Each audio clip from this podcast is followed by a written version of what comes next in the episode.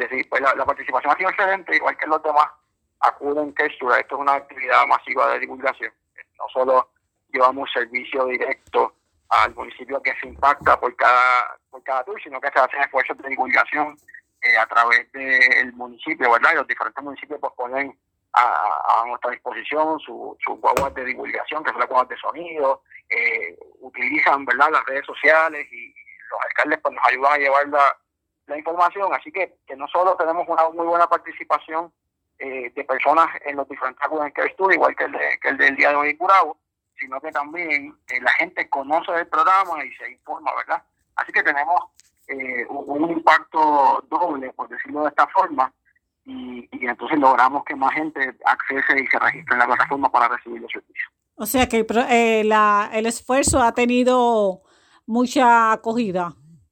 Claro, sin duda alguna. El esfuerzo de divulgación o outreach ha sido extraordinario, ¿verdad? Para, para continuar sirviendo menores eh, y así lo ha demostrado eh, los números. Cuando las personas van, ¿dónde los que han llenado? ¿Han sido muchos los que quizás por una un error o un punto de controversia, como es el Departamento del Trabajo, han, han aguantado y ustedes han tenido que resolverle en esa, esos encuentros?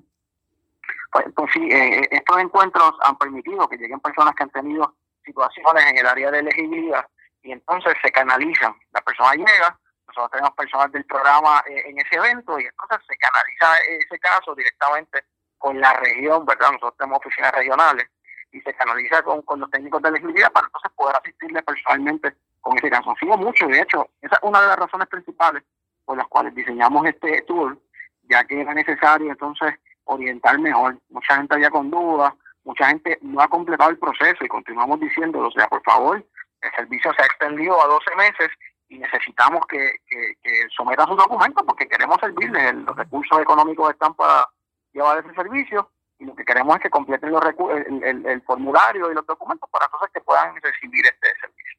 Una vez eh, se llena todo el formulario y ustedes lo procesan, ¿cuántos más o menos se tarda en recibir ese dinero?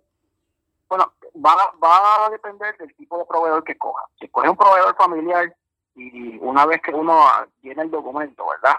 Eh, lo, lo complete 100% y está correcto y el proveedor completa su solicitud, estamos hablando de que en unos 10 días ya, el, ya el niño es elegible, ¿verdad? Estamos, tenemos, tenemos que hacer una distinción sumamente importante.